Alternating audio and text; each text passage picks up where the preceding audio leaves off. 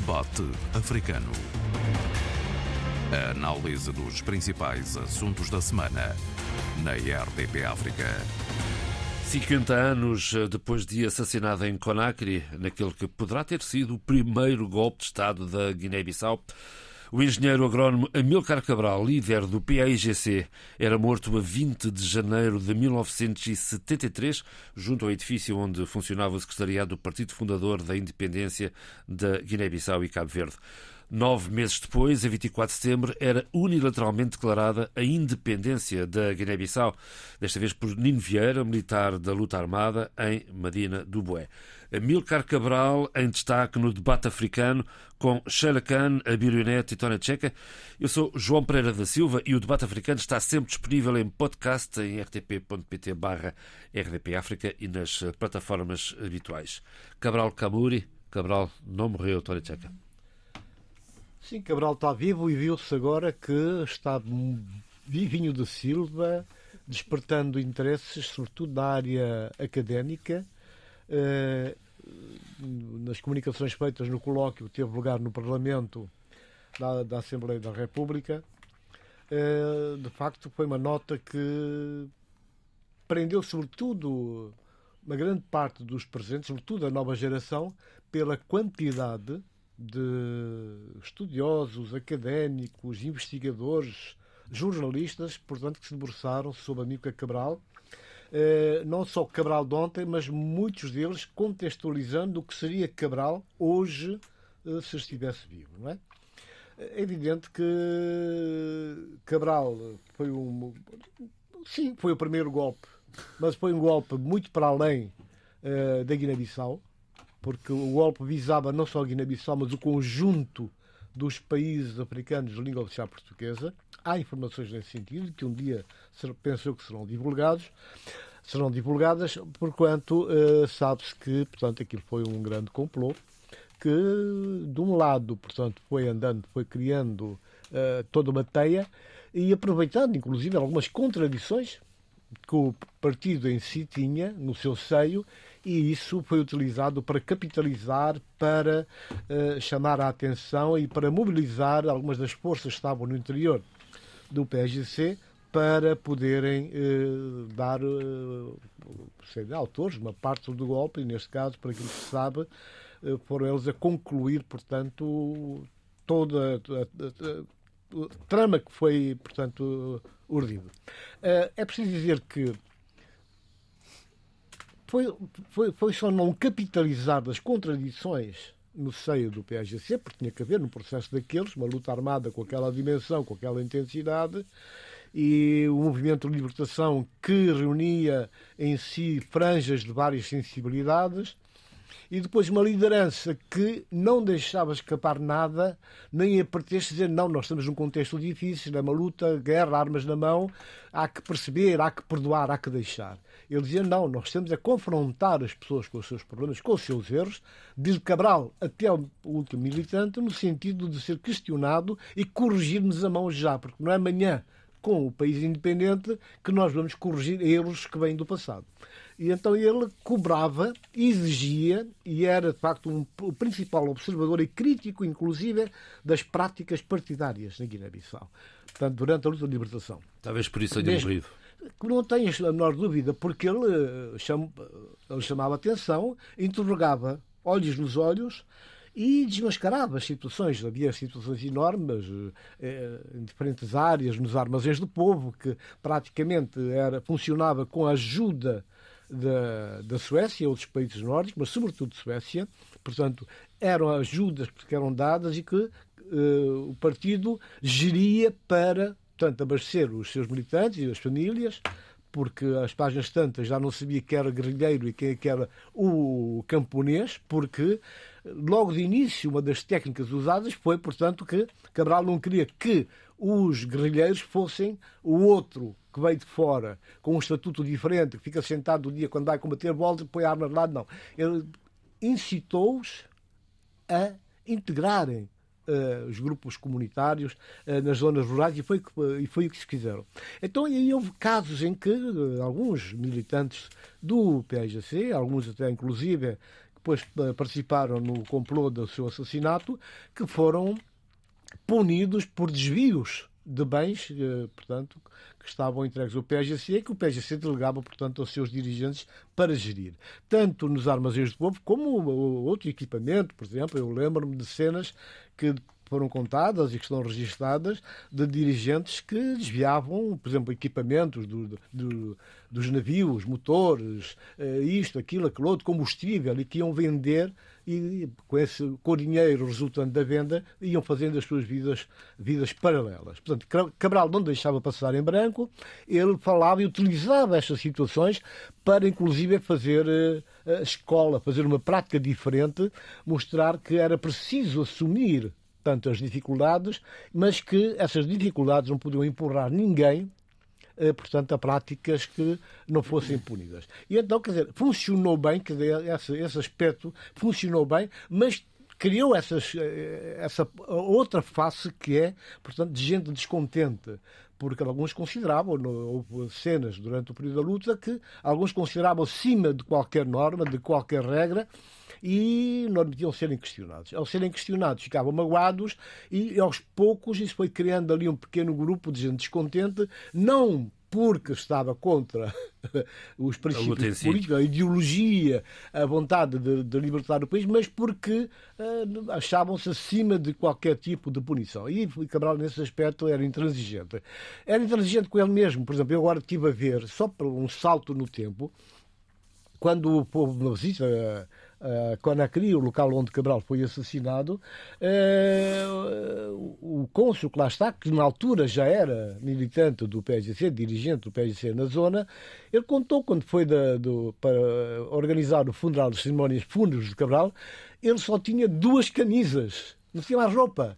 Então foi a população de, daquela zona, daquele bairro, que se juntou e foi buscar roupa para fazer a chamada mortalha e garantir, eh, portanto, a, a organização do, do, funeral. Portanto, isso mostra um bocado o caráter da pessoa, o caráter do indivíduo, o homem, o dirigente, e uma espécie de um profeta. E vamos olhar para a frente. Uh, Sheila, uh, que Cabral fica para no, neste século XXI que, que vivemos?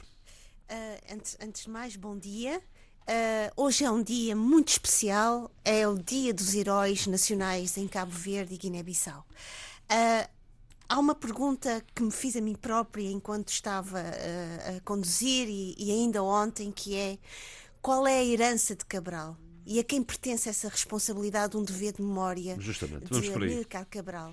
E o mais interessante de tudo isto é que, ao fim de 50 anos após o seu assassinato, Cabral deixou pelo seu pensamento, e aqui faço aqui um, uma pausa, eu volto sempre àquele livro fabuloso, Cartas de Amílcar a Helena, em que vemos já é uma antevisão de quem é este dirigente que tão bem o Tony Checa falou, da sua escola de pensamento, acima de tudo, isso é que é o mais importante e que vai ao encontro da minha pergunta, é Amílcar Cabral tinha um, um, um, sentido nobre de cidadania, que era uh, transnacional, que passava todos os territórios, que era geracional e transgeracional.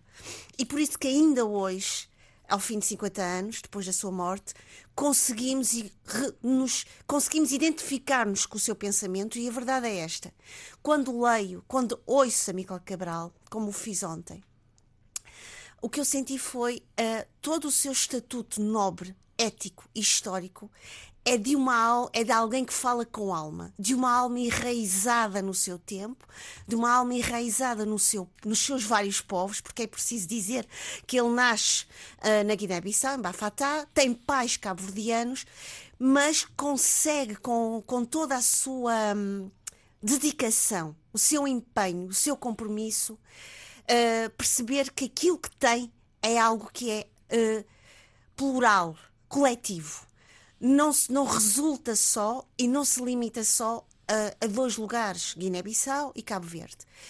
E quando hoje a nossa geração atual a partir dos nossos estudos, das nossas investigações, fazemos esta pergunta: a quem pertence a responsabilidade de pensar Cabral? E essa é a grande dádiva de Cabral. É todos nós temos este bichinho dentro de nós a pular e com um fulgor incrível a dizer pertence-nos a nós e a nós hum, está aqui esta força, este fulgor e estas vozes que se reúnem para dar caminho e continuidade a um pensamento de um homem que, antes de ser dirigente, este grande dirigente, já tinha consigo esta, esta visão.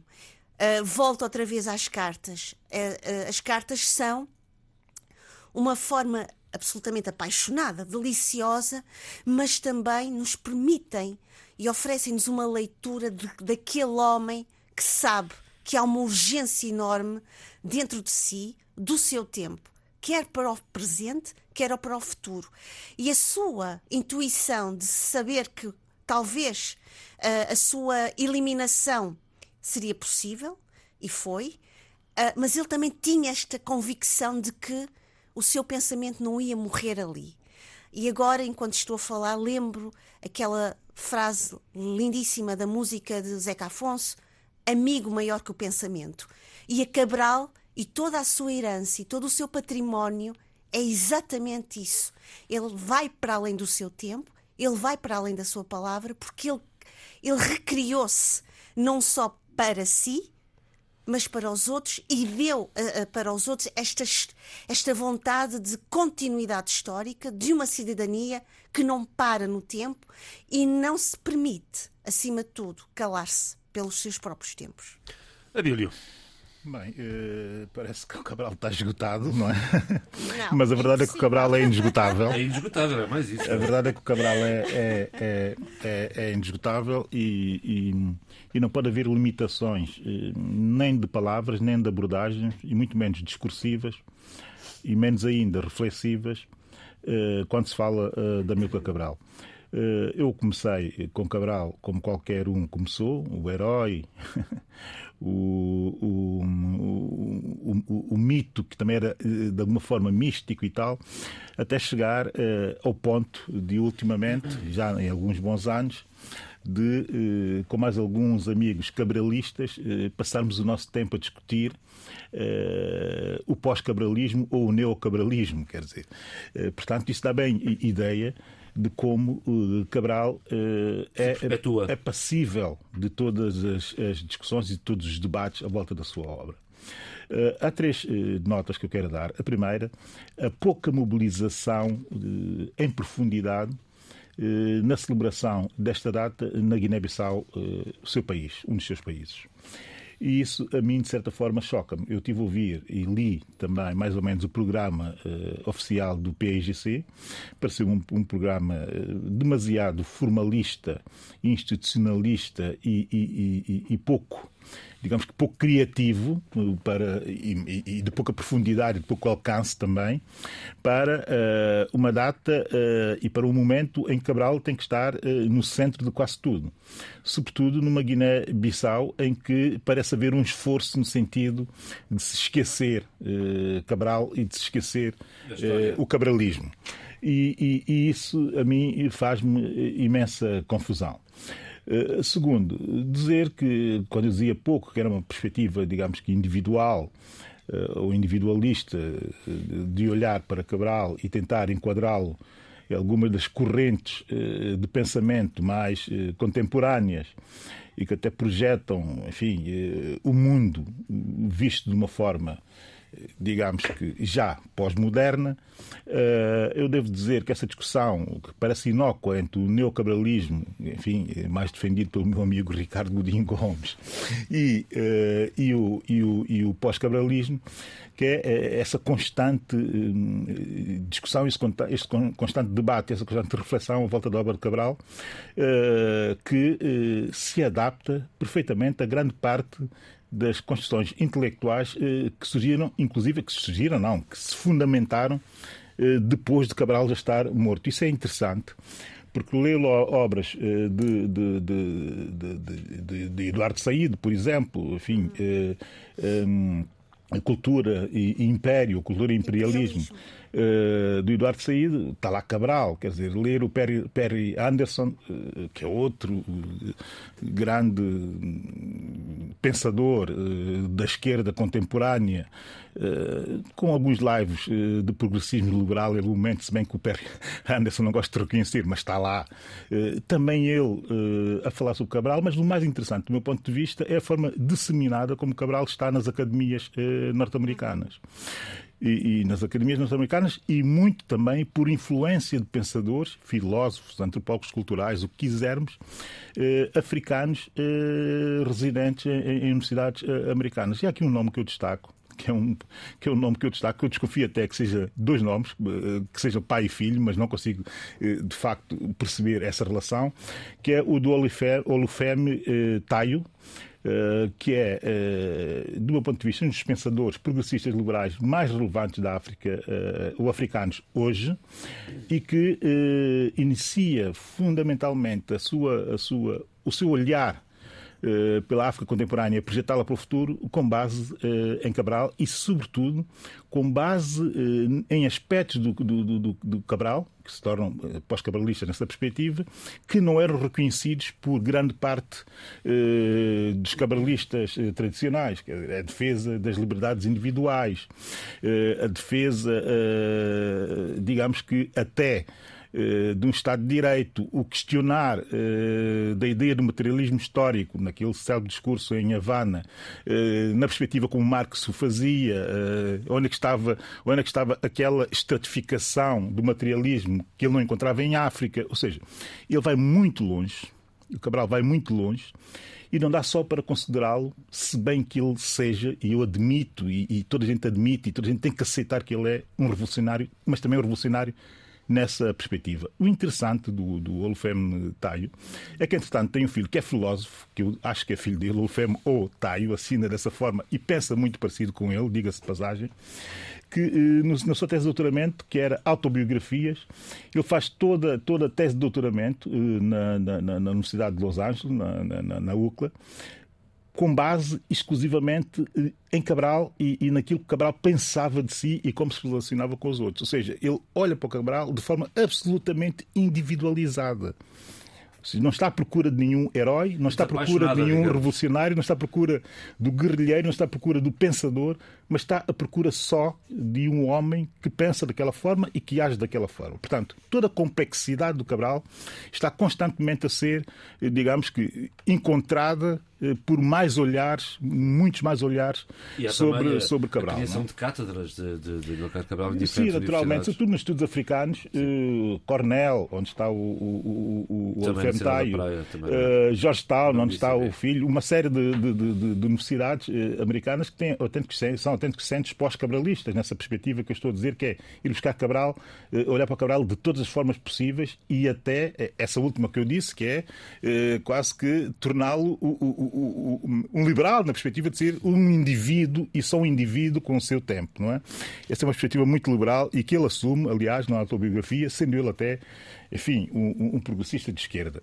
Portanto, há aqui Cabral para tudo, é preciso perceber isso. O que eu acho, para, para tudo e para mais, o que me, que me preocupa é ver pouco Cabral pouco Cabral uh, na Guiné-Bissau. E tinha que haver muito mais Cabral uh, na Guiné-Bissau. É isso, Tony Checa. É, Sim, já. A questão que se coloca aqui é que, na verdade, quer dizer, como comecei por dizer, uh, encontramos o, o, mundo de portas abertas para receber o pensamento de Cabral para receber os seus ensinamentos e há cada vez mais nos Estados Unidos, Grã-Bretanha, Japão, países latino-americanos, africanos, da Nigéria eh, até a Costa do Marfim, a escreverem, a abordarem, a aprofundarem os seus conhecimentos sobre Cabral. Portanto, nesse aspecto não há quaisquer dúvidas. Cabral, de facto, quer dizer, ele era um estadista e era um homem que estava muito para além do seu tempo. Porque eu não tenho dúvidas que Cabral teria estudado Marx, leu e estudou Marx. É? Isso percebe-se, inclusive, portanto, no, no, conteúdo das suas eh, abordagens, da sua visão do mundo.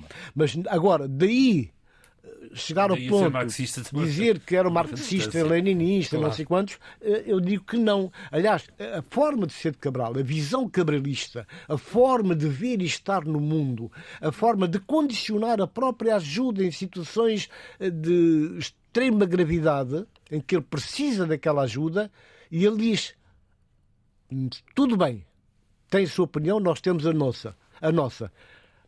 A única condição que nós impomos para que recebamos ajuda é que não nos imponham condições. Ele fez isso com tudo e todos.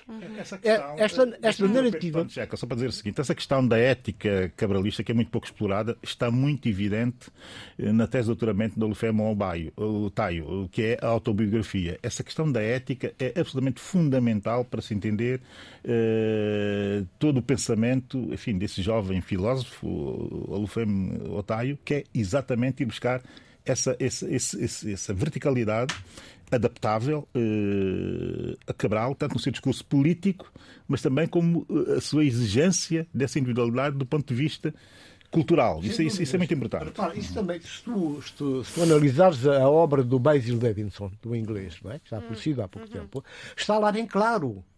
E ele vai a um extremo enorme quando analisa, quando tenta configurar em ideias concretas dos tempos de hoje aquilo que Cabral dizia e pensava.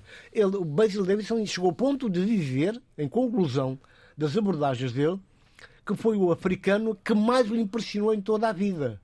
E a jornalista pergunta-lhe, mas então e Nelson Mandela? Ele disse, mais do que Nelson Mandela, mais de qualquer outro. E nessa linha está o francês Michel Labin, Ahá. que tem trabalhos Este é fantásticos. Sem. O dúvida. Michel Laban tem trabalhos fantásticos e foi pena que a morte o tivesse levado tão cedo, É porque nós estivemos juntos em Paris, nós planeamos, portanto, voltar a estar juntos em Bissau e ele queria escrever pelo menos uma parte dessa obra que ele tinha eh, em mãos na Guiné-Bissau e queria conviver um bocado naquela zona, sobretudo zona sul, que foi, portanto, o berço, digamos, da, guerrilha do PSGC, onde as populações se deram mais à luta e que se entregaram mais aos sacrifícios para chegar à independência. Portanto, essas duas figuras, e se nós transportarmos no tempo aquilo que ouvimos agora neste colóquio, nestes dias, né, 13 e 14, ah, na voz do Mustafa Dada.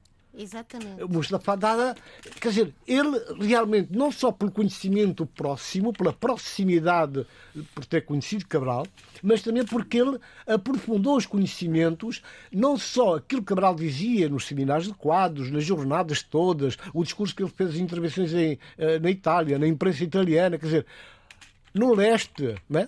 desagradando inclusive, portanto, os anfitriões, mas ele teve a coragem e a lucidez de deixar bem claro o que ele pensava, o que ele queria para o país. Portanto, ele não foi em cantigas. Chegou uma altura em que, por exemplo, com a antiga União Soviética, que dava grande ajuda para eh, o PSGC ter armas, é preciso abrir aqui um parênteses para dizer que as primeiras armas chegaram à Guiné portuguesa na luta eh, anticolonial, luta de libertação, foram dadas pelo rei Assam do Marrocos. Foi Marrocos que deu. Portanto, e, Marrocos, e o, o Hassan não era nenhum extremista, nenhum radical, era um homem perfeito, um monarca perfeitamente moderado, mas que, perante eh, a abordagem discursiva de, Cabral, perante o que ele dizia, toda a história, toda a análise que fazia, o Hassan decidiu, portanto, anuir e foi ele que teve a coragem de dar essa, eh, de conceder essa ajuda. É preciso dizer aqui, por exemplo, que eh, nestas foram 30 comunicações feitas nestes dois dias, realmente, eh, como é que eh, são pessoas, algumas, o único contacto que tiveram foi via Cabral. Pensamento de Cabral, via leituras de Cabral, via afirmações, análises em colóquios, em conferências, teses de doutoramento por aí fora, e que acabaram por, quando nós ouvimos aquelas, aquelas comunicações, e foram cerca de 30, desde os mais jovens, a nova geração, até alguns da, da, da, da geração de Cabral, como o Pedro Pires, como o, o, o Mustafa Dada, que eu falei há bocado, o Vicente Russo, né? estavam lá outros tantos italianos, eh, eh, Roberto alemães. Vecchi. Roberto Vecchi. O Vecchi também, todos eles, quer dizer, eh, o seu- a sua análise, a sua leitura e as conclusões, isso é que é importante, vão desembocar exatamente naquilo que Cabral eh, projetava no tempo e no espaço para o seu país, mas mais para a África, porque Cabral não analisava Guiné-Bissau só. Cabral não analisava a unidade de Guiné-Cabo Verde só. Cabral, portanto, era um defensor da União Africana. Cabral era um defensor acérrimo das Nações Unidas e achava que as agências das Nações Unidas deviam continuar a ser mais apoiadas e com mais dinâmica e ter em conta as necessidades das populações, seja na Europa, seja na, eh, na América Latina, seja na África. Portanto, este pensamento todo de Cabral eh, traduz hoje aquilo que o tal silêncio que falava aqui há bocado, que tu dizias, eh, os déficits da celebração de Cabral. Cabral, neste momento, tem as portas abertas no mundo todo. Exatamente. Mas tem as portas fechadas na Guiné-Bissau.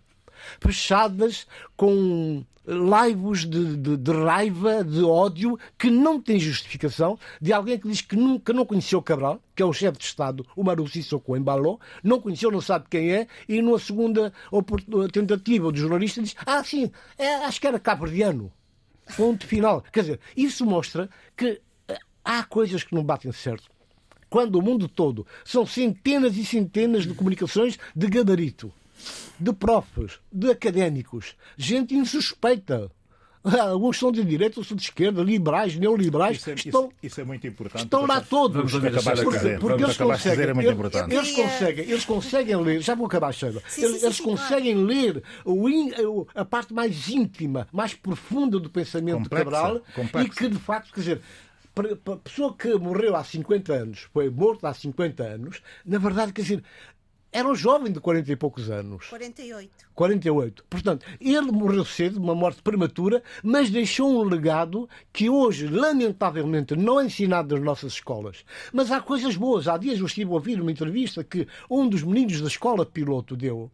Ele é hoje é militante do, uhum. do PSGC onde ele dizia. Já passou pelo PT. Estavam a falar, sim, que não é. PT, pelo PT. Não, PT, pois, isso é normal. Sim, não interessa, claro. Agora, a questão que se coloca aqui é que ele dizia, quando estávamos a falar sobre a questão do legado de Cabral, isto está uma prova do legado de Cabral consistente é a escola piloto que ele carinhou, fundou, apadrinhou e não descansou enquanto a escola não pagou tudo isto. E, e porquê? Porque ele diz assim: olha, eh, neste momento eu posso dizer que 80%, 80% dos meninos da escola piloto estudaram, fizeram a sua formação, têm diplomas, estão a trabalhar e continuam, portanto, a é pensar que o pensamento de Cabral é que deve ser o, o mastro maior da independência da Guiné-Bissau e é Cabo Verde É compreensível o entusiasmo do Tony a falar de Emílio Cara Cabral. Até faz pena cortar a palavra, mas vais-me desculpar, não, Tony. Não, não, temos que. Não. temos uh, que Tony Checa, eu estou deliciada com as tuas palavras e com as tuas reflexões, ainda por cima, ouvir-te com a tua experiência.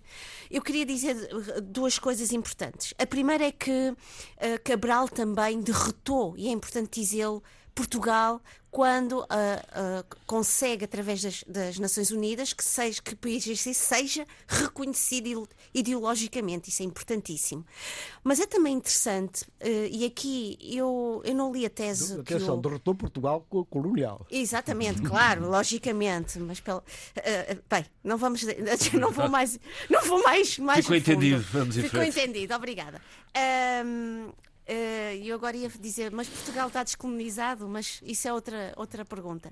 Uh, mas o importante aqui é que há pouco, ouvindo o, o, o, Abílio, eu não li a tese e, e, e nós, investigadores, uh, por vezes temos a tendência, quando também estamos inflamados e apaixonados com o nosso tema, de exagerar ou de querer uh, buscar coisas que não existem. Eu não li a tese, mas uh, eu, por aquilo que já li sobre Cabral e de que já ouvi, pessoas que conviveram com ele, uh, e também ouvi-la a ele, Cabral, parece-me a mim que Cabral tinha em si, ele era um pensador sem ser pensador oficial, uhum. público. Sim. Era dele, era uma alma que nasce com ele. Ele é uma alma que pensa e que tem esta necessidade e uma urgência atroz de servir através da cultura, que eu acho que foi a coisa fabulosa que ele viu, que é a janela da cultura, da, cultura, da dignidade humana, do brilho, do respeito. E foi isso que ele também foi trazendo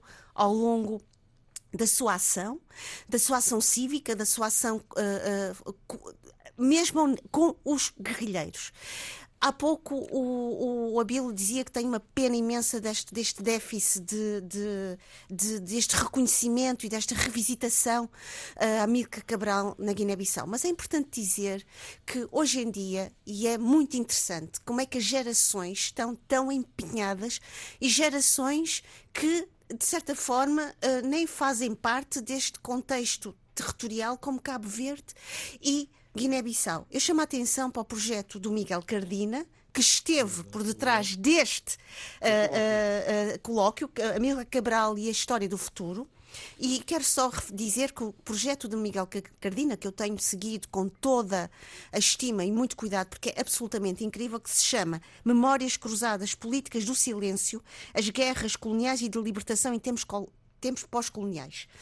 E é interessante ver que neste uh, uh, colóquio, onde estiveste, uh, Tony Checa, esteve Julião, Julião Soares Souza, Miguel de Barros, Reddy Wilson, Roberto Vecchi, Iva Cabral, não, Iva, uma série. Não participou porque está doente. Ah, uma série de. Patrícia Godinho Gomes. Patrícia Godinho Exatamente. Gomes. Beatriz Gomes, entre a Marta Lança, Bruno Sena. De resto, série... um seminário que foi, foi acompanhado mas... uh, hora a hora, praticamente, pela RDP África, tanto na sexta mas como é no sábado. Mas é para dizer o quê? Há uma constelação de gerações, de vozes e, acima de tudo, de perspectivas muito empenhadas para desassossegar aqueles que são ignorantes, mas também desobedecer os silêncios.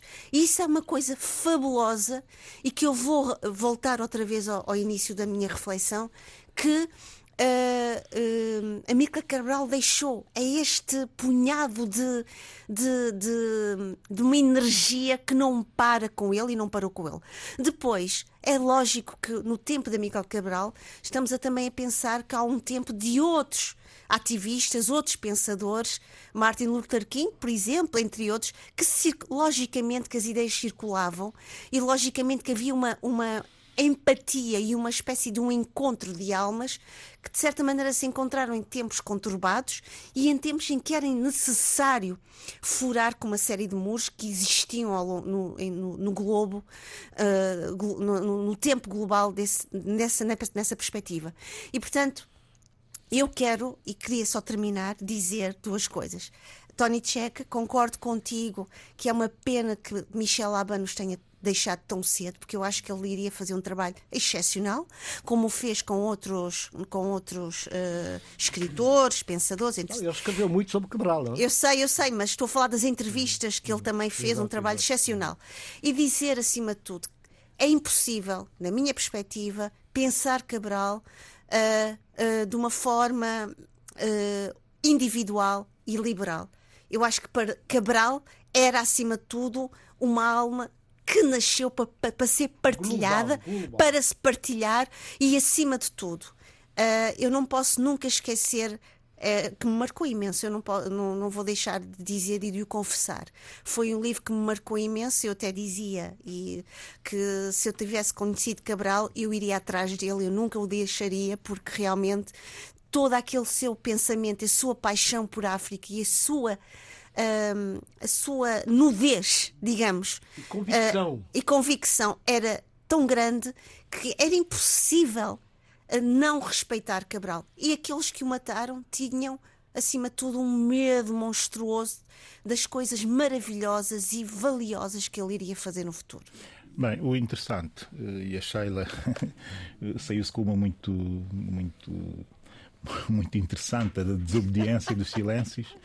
Eh, essa coisa, eh, acho, acho fantástica, esta desobediência dos silêncios. E, e a Sheila e o Tony eh, trouxeram aqui eh, factos, eh, factos decorrentes da própria realidade do Cabral hoje, que dão bem nota não só da grandeza, mas da impossibilidade de, de se anular uma personalidade deste género, que é o reconhecimento que hoje estamos muito mais à vontade, e podemos estar aqui três pessoas eh, de tendências ideológicas completamente, totalmente diferentes e a defender Cabral, mesmo Cabral revolucionário. Quer dizer, quando um liberal defende o Cabral revolucionário. E falta aqui o mais novo é para defender o Cabral icónico, porque agora é também já se fazem é, pinturas à volta de Cabral. E o rap, isso tudo. Ora bem. É, é, isso é para se entender a dimensão a dimensão eh, dos homens eh, verdadeiramente grandes, eh, como dizia Miguel Barros, maiores dos maiores.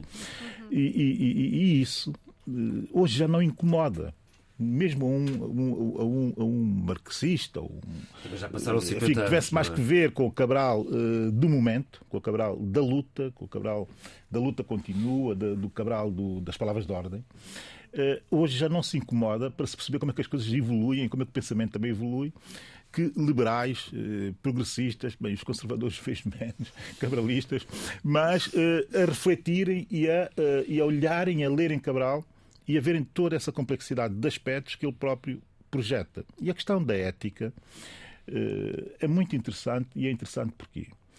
Porque eu penso, por exemplo, o Cabral, enquanto estadista, projetar o Cabral enquanto estadista a partir daquilo que ele dizia e defendia no momento em que vivia e no momento em que o mundo dele era aquele mundo que nós sabíamos que existia a defesa dos direitos humanos via a consolidação e, a, a, a, e, o, e o reforço o reforço dos poderes da ONU, isso diz muito sobre uhum. a preocupação dele com as soberanias. Não só, não só as soberanias eh, dos países e das nações, mas eh, as soberanias dos povos, ou seja, as soberanias eh, do indivíduo. E essa preocupação com o humano é, é, é, é imanente ou, a ação do, do, do, do Cabral. Então veio-me à cabeça essa ideia quando vinha de carro para vir aqui para a gravação, que é o seguinte: como é que, por exemplo, um cabralista hoje, que se diga, de, de, enfim, eh, adepto, militante e discípulo. até discípulo de Cabral, olha eh, para a, a, invasão da Rússia à Ucrânia? Quer dizer, é preciso, é preciso contextualizar as coisas para que as pessoas também se sintam um pouco confortáveis com aquilo que dizem e pensam a partir do outro. E esse outro é Cabral. Eh, eu não tenho dúvidas daquilo que ele pensaria a partir de tudo que ele escreveu e da defesa que ele faz do soberano, do soberano desde o, da nação até o indivíduo. Não tenho dúvidas daquilo que ele pensaria. Mas uh, o interessante é perceber que uh, a ética de Cabral só faz sentido se quem se diz cabralista pensa e projeta o, o, o, que pensa de forma discursiva com base naquilo que Cabral pensava e dizia. Eu só quero aproveitar esta tua, esta tua abordagem, Abílio, para dizer o seguinte: eh, não é toda a gente que não tem medo Há gente que tem medo de Cabral. Os candongueiros da vida. Os amarrotados da vida. A gente que vive nas falcatruas, que está por caminhos índios e que não tem ideias próprias e que só quer é salvar a pele e encher-se de dinheiro, ter uma vida boa e os seus também. Esses têm medo de Cabral. É como aqueles que estavam com, que estando com o Cabral no PGC, com funções diretivas, um deles era um dos comandantes de, de, da Marinha do PGC, participou. Participou porquê? Não é que tivesse medo do chefe da guerra, como lhe chamavam o Cabral. Não tinham medo do líder. Porque ele, quando muito andava com uma pistola aqui de lado. Mas tinham medo da palavra de Cabral tinham medo da voz de Cabral, tinham medo da verticalidade de Cabral e tinham medo porque ele conseguiu intimidar muita gente forte no mundo todo. Cabral disse não a Moscovo, no Kremlin. Cabral disse não a Che Guevara. Cabral disse não aos chineses de Mao Tse-tung. E esses elementos, essas áreas ideológicas, políticas e geográficas eram determinantes para aquilo que Cabral queria fazer, que era, portanto, terceira malha para a independência de Guiné-Bissau e Cabo Verde. E uma África mais forte. Cabral, quando lhe impuseram o mal, queria que ele adotasse o livro vermelho. Ele disse nunca. Explicou porquê. Mesmo os argumentos que utilizou eh, eh, no Kremlin, no Palácio, com o Brezhnev ali à frente. E disse que não. Nós não temos condições específicas porque as nossas gente, o nosso povo, não vai perceber o marxismo-leninismo. Nós temos mais de 90% de analfabetos na nossa terra.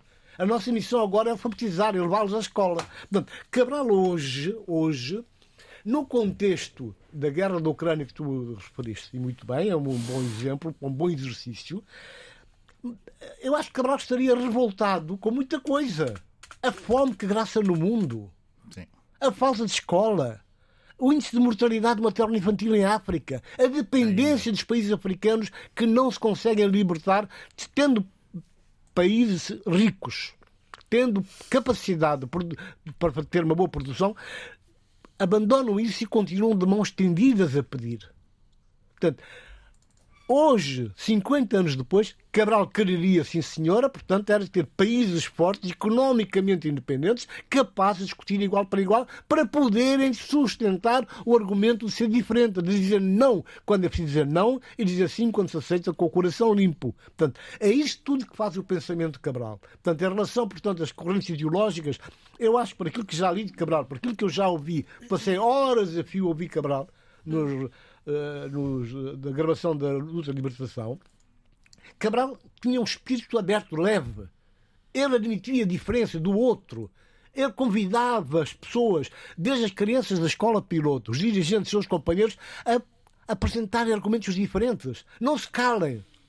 Calar é, mau, é, é, é um mau sintoma. É preciso dizer o que nos vai na alma para podermos estar irmanados. Portanto, tudo isso faz o pensamento de Cabral e é isso que faz com que um académico lá no Japão que nunca ouvimos falar dele, de repente aparece como mais um estudo perfeitamente acabado sobre o homem, sobre o líder, sobre o político, sobre o africano, sobre o guinense, amiga Cabral, que outros dizem não conhecer, não saber quem é que só revela ignorância, o que eu lamento imenso. Uh, uh, Sara, continuamos. O programa hoje, independentemente do pré-alinhamento, só... vai ficar exclusivamente dedicado a Milcar Cabral. Queria... Creio, que, creio que é incontornável. Uh, e, e, enfim, não teremos tempo para. para... Não me importa nada. Exatamente, até porque outro não, tempo, outro tempo levaria mais tempo. Por isso, Sheila, continuemos. Eu, eu queria dizer-te uma, eu queria dizer-te uma coisa. 100%, 100%, Estou, uh, tenho uma pena imensa de não estar hoje aí com vocês. Para te, primeiro, para te dar um abraço, porque realmente o teu, o teu calor é, é, é, é incrível. E o nosso aqui Guarda todo, um abraço todos, de todos. o que eu te quero dizer Olha, também. O João é já que... está aqui um bocado enciumado. Os meus abraços são bons, não é, Bill? Oh. Isto para dizer o seguinte: um, eu tenho 50 anos uh, e tu disseste uma coisa muito interessante. Há uma falha enorme nos nossos currículos sobre o pensamento da Mirla Cabral. Onde é que eu aprendo a Mirla Cabral? Aprendo em casa. Aprendo com os meus pais, com os meus familiares, porque têm uma experiência africana profundíssima, enraizada. Isto é a primeira coisa. Isto para dizer o seguinte: é que se a Milka Cabral estivesse vivo, muitos dos esquecimentos das amnésias que são tão perigosas para os nossos países, e portanto ele teria continuado, penso eu, sem querer exagerar, uh, teria continuado neste sentido, neste caminho da fraternidade, no caminho da, da, da, de uma educação de respeito pelo outro e, acima de tudo, de uma memória que não poderia ser esquecida, porque é essa memória que nos dá chão, é essa memória que nos permite tomar boas decisões e é essa memória que nos permite fugir a tantas armadilhas que muitos dos nossos, nossos países não fugiram ou se esqueceram, porque infelizmente muitos daqueles que estiveram também nas lutas de libertação nacional esqueceram-se dessa memória, esqueceram-se desses caminhos e, e, decidiram, com muita pena nossa, a, a, a abraçar caminhos muito perigosos e que hoje faz de nós vítimas e reféns dessas, dessas grandes armadilhas. Bem, eh, há um ano atrás estávamos nós, eh, estava eu aqui, enfim, a, a sugerir uh, que se fosse ver a peça do Ângelo Torres sobre, sobre Cabral. Uh, e, e, e, a verdade é que continuo ainda por ver e tenho que pedir desculpas ao Ângelo por isso. E... Mas a honestidade é uma coisa muito bonita. Não, não, não. É. Um cabralista, um cabralista eh, na sua plenitude, não? até nisso. E, e, estava aqui a fazer essa referência, mas isso para dizer o quê? Eu, eu, eu às vezes, enfim, na, na, colocar nessa nossa nesse nosso universo uh, lusófono, nesse nosso universo lusófono, eu acho, acho interessante essa espécie de iconografia, por exemplo, que existe relativamente a Che Guevara, que há em todas, que aparece em todas as camisolas, eh, cada vez, que, cada vez, cada vez que se viaja por uma capital qualquer no mundo, há uma camisola com Che Guevara e alguém está a levar uma camisola com aquela, com aquela fins do, do, do, do Che Guevara e tal. E, e essa iconografia global que Cabral eh, efetivamente não tem, Uh, permite outras coisas uh, que o Che Guevara, por exemplo, não consegue dar. Que é, que é Cabral conseguir ir muito mais longe do ponto de vista da articulação de diversidades, uh, ou seja, de, de, promoção de olhares diversos. Que não se consegue encontrar em Che Guevara, que é o ícone maior, digamos que, de uma ideia de mundo revolucionária, se quisermos colocar a coisa nessa, nessa perspectiva. E eu acho pena, acho muito, muito, tem muita pena que essa iconografia não seja muito mais explorada. Mas para isso acontecer também, era necessário que eh, os países de Cabral eh, conseguissem também projetar essa ideia mítica e iconográfica do, do, do, do, Cabral, que só vive em nós, só vive na nossa, na nossa, em parte da nossa lusofonia. E também achei interessante eh, perceber que desta vez, aos 50 anos da morte, eh, em Portugal, os meios de comunicação social estão a reagir. Começam a reagir. A capa do público hoje é totalmente é, dedicada a Núquer Cabral. É que é transversal. Exatamente. Vai desde órgãos mais colocados em centro-direita, como a Rádio Observador e o Jornal Observador, hum. como a mais à esquerda, como se quiser colocar a coisa no, no, no, no panorama Sim, é editorial, editorial é português. Isto já quer dizer que há, que há aqui mais evoluções. Uhum. Quer dizer que também há aqui mais evoluções sobre as evoluções todas que Cabral tem, tem, tem, tem, tem sofrido e proposto. E para não para, para terminar, em definitivo, sobre isto do Cabral e, e, e para que me faça entender relativamente a essa questão do, e volto atrás, do neocabralismo e pós-cabralismo, eh, dizer que essa ideia do, do, do, Ricardo Godinho Gomes, eh, e que nós temos falado sobre ela de diversas formas, e aparece até num livro dele, eh, essa ideia do, do neocabralismo é uma responsabilidade dos guineenses, sobretudo, mas também dos cabo mas mais dos guineenses, porque é uma, uma, um ponto de partida para se repensar o PIGC. É, um, digamos que, um programa político diferente do pós-cabralismo. Muita gente pergunta, mas qual é a diferença de uma coisa e a outra? O Neo tem essa, esse condão de poder fazer, eh, de poder dar a dimensão ideológica e de discurso político que pode, de alguma forma, unir eh, ou propor eh, ou desafiar o, o PGC a congregar-se. O PGC, enfim, no estado em que está atualmente na política eh, da Guiné-Bissau. E, naturalmente, seria projetável para o país. Uh, o pós-cabalismo é isso tudo que nós estamos aqui a falar, desde o japonês até o americano, o, o, o ganês, o nigeriano, o, quer dizer, é, é, é Cabral em todo o lado e a todos os níveis. Isto, isto sim é, é, é o pós, não é? Até nas camisolas e, e o regresso da súmbia. Se calhar o neocabralismo é mais a visão do consultor, não? E o pós é a visão do dia a dia e o neo já é mais uma coisa mais elaborada. Não, é mesmo político, é mesmo programa e é mesmo algo que tem que ser feito a partir do, daquilo que Cabral criou enquanto organização, que é o PGC. Oh, Bílio, e daqui um abraço para o Ricardo Gomes. Oh, Bill, eu acho que há aqui, só um bocadinho, rapidamente, eu acho que há aqui também há um sentido e uma clarividência de memórias cruzadas. E, acima de tudo, há um sentido, e eu gosto muito desta expressão, de um dever de memória que bate cada vez mais forte nas pessoas que percebem que as histórias das nações ou das nossas nações não foram feitas de uma maneira estanque. E, portanto, Cabral está de uma forma absolutamente, como eu disse há pouco, plural. Uhum. multiplicada. E isso é muito interessante também uh, nas novas gerações. E há pouco falavas do Che Guevara há muito esta ideia de, de Cabral como Che Guevara de África. Não, não é? não, é melhor não, é melhor não. Mas agora dizer-te só algo. Eu estou a dizer é melhor não, isso está a ofender muita gente, peço dizer... desculpas àqueles pronto, que se sintam ofendidos. Este, pronto. Mas, Mas agora também é dizer não. algo. Uh, é importante também uh, não cairmos numa espécie de um esvaziamento que Che Guevara, ou, ou, a, a, a, a, imagem caiu porque tra traduziu-se muito numa imagem de marketing e de comércio e de mercantilismo que eu acho que, chega, que, que Amílcar Cabral não merece. Eu, Portanto, é preciso protegê-lo nesse. Sheila, eu resumiria este teu pensamento e o Abílio o nosso pensamento aqui, que é coincidente. Tem o meu mais humilde, que eu, não, eu, porque, eu não estou obrigado a pensar. Vocês porque dois na, na, na, verdade, na verdade, a questão é esta: é que Cabral, que pensar sou eu. como ele, ele dizia, ele é um homem que só quis viver a sua época. Quer dizer, ele lançou o seu olhar Isso não é pouco. profundamente da sua época, do seu tempo, do seu aquela... mundo e projetou no futuro. Portanto, tudo que ele depois escreve, tudo que ele fala, tudo que ele diz, a mensagem, a mensagem que ele deixa é exatamente a partir daquilo que analisou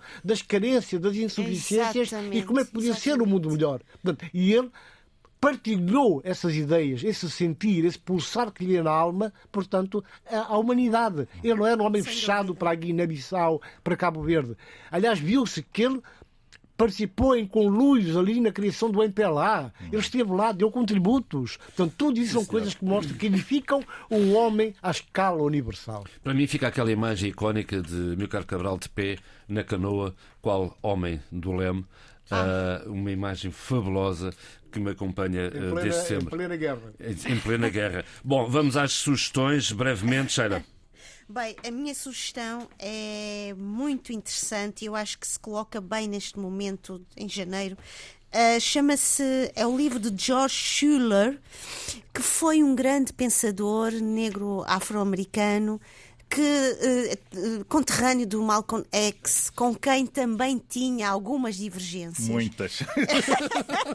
eu estou a ser muitas. um pouco algumas ligeirinha. Eu estou a ser ligeirinha. Pois. Mas eu uh, uh, gostava muito que os nossos ouvintes eh, Porquê é que também me chamou a atenção este livro? Primeiro, é um livro que tem uma atualidade incrível e que tem como título Negro Nunca Mais, que tem a ver com esta mudança de cor. Uh, o que é que a cor tem a ver com a nossa identidade, uh, com a nossa. Com a nossa com a nossa reflexão identitária. Mas, acima de tudo, é um livro que é tão atual quanto o era naquela altura e tem uma coisa incrível é que tem um prefácio maravilhoso de Miyakoto uh, e vou terminar, uh, uh, João Pereira, só ler Não valeu um o prefácio, não temos tempo. Não, não, não, só dois, duas linhas. Duas linhas em que ele diz: George Schuller atravessa descalço esse chão sagrado, cortando e cortando-se nas afiadas margens dos preconceitos e estereótipos. Acho isto fabuloso. Muito bem, Abílio. Tinta da China saiu recentemente. Bem, eh, tudo que eu vou sugerir e não vou fazer grandes comentários tem que ver com Cabral. Primeiro, eh, enfim, eh, dado a conhecer pela Patrícia Godinho Gomes, vi no Facebook dela e já tenho vontade de ter essa obra. Eh, acho que a primeira versão em inglês tentei ter e não consegui, mas agora está a tradução para o português. Brasileiro. Peter Português Caribe. Peter, português Brasil. Peter Caribe Mendy, Amílcar Cabral, um nacionalista e panafricanista revolucionário, lutas anticapital, enfim, editado eh, agora no Brasil. Susano Costa, meu querido Susano Costa, que eu gosto muito de ler também e, e sempre muito atento à sua perspicácia e agudez. Eh, Estado e qualidade da democracia em África, entre a liturgia cívica e a omnipresença eh, do Leviatã, pela Princípio Editores. Também vai sair agora, já está eh, nas livrarias, segundo ele, segundo o próprio. Também vi no seu Facebook, a serventia do Facebook. Hein? E depois, e depois, e também, para celebrar Cabral em pleno, duas obras de dois autores estrangeiros. Paul Cail Saucier, esse livro é muito bom, efetivamente. A luta continua, eu vou fazer a tradução do título para português, reintroduzindo Amílcar Cabral a uma nova geração de pensadores, onde está o Olufem Tayo. Olufem Tayo, que é o último livro que eu sugiro, verdadeiramente leiam esse livro, porque é- eu acho que é estrutural. Can, eh, pode um liberal ser um chefe? Eu estou a traduzir o título, te- a obra está em inglês ainda. Pode um chefe um chefe ser liberal? Eh, alguns pensamentos para, eh, para o, o negócio inacabado do colonialismo. Eh, Universidade de Chicago, enfim, a editora da Universidade de Chicago, saiu em 2021 são 84 páginas eh, de pura reflexão africana de um liberal eh, verdadeiramente progressista. Não é? António Checker, um minuto. Eh, Eu vou voltar ao Peter Caribe Mendy, que é um guineense. Eh, Esse livro, portanto, é apresentado hoje no Brasil. Pode ser seguido no canal pós-Afro YouTube. Eu vou seguir. Às 18 horas do Brasil, 16 horas dos Estados Unidos, 21 horas de Guiné-Bissau, 23 Cidade do Cabo. E assim a, se a fez. partir daqui pode-se chegar lá. E assim se fez o debate africano, com apoio técnico de João Carrasco, apoio à produção de Paula Seixas Nunes, totalmente dedicado a Milcar Cabral quando se passam 50 anos sobre a sua morte. Fique bem.